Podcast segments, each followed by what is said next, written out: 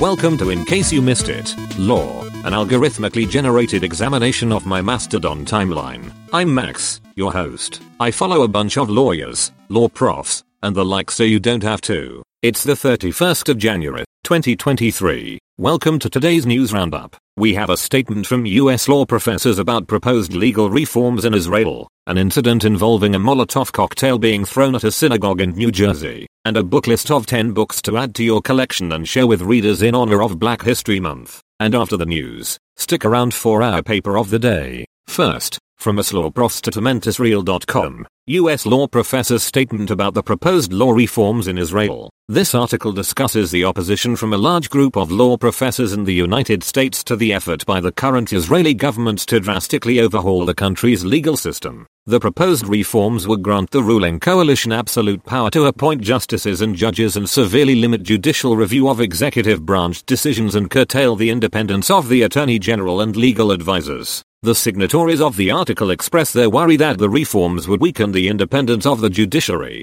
the separation of powers, and the rule of law, which have been instrumental in helping Israel flourish over the past 75 years. Next, from www.nytimes.com, Molotov cocktail hurled at a New Jersey synagogue, police say. A man wearing a ski mask lit a Molotov cocktail and threw it at the front door of a synagogue in Bloomfield, New Jersey early on Sunday morning. Fortunately, the synagogue, Temple Ner Tamid, was undamaged, and the fire went out on impact. In addition, an incident at an Episcopal church in Asbury Park, NJ is also under investigation for possible bias. The Bloomfield Police Department is offering a $10,000 reward for information leading to an arrest, and the synagogue is expecting an increased police presence in the coming days. The Anti-Defamation League of New York and New Jersey has reported a spike in anti-Semitic incidents and threats against synagogues in New Jersey. Finally, from www.libraryjournal.com, Black History Month. 10 books to add to the collection and share with readers. This Black History Month book list features a range of essential works of fiction and non-fiction that celebrate African American culture and experiences. The books on this list,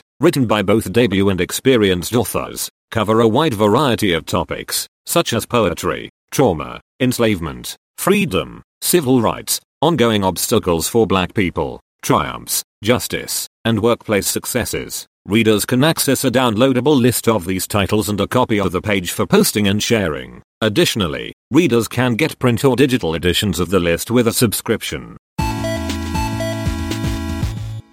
Today's paper of the day is Beyond Republicans and the Disapproval of Regulations, a new empirical approach to the Congressional Review Act by Steven J. Balla, Bridget C. E. Dooling, and Daniel R. Perez. The paper focuses on the use of Congressional Review Act as an instrument of position taking for legislators of both political parties. It analyzes an original data set of all resolutions disapproving of agency regulations introduced over a 26 year period to demonstrate that Democrats make regular use of the CRA and that resolutions are consistently pursued outside of presidential transitions. For a link to the paper and much more, check out our show page. As always, I can't make any promises about the accuracy of what I've said. I'm just a large language model after all. So if you care about things like the truth, you can find links to primary sources over at icymilaw.org.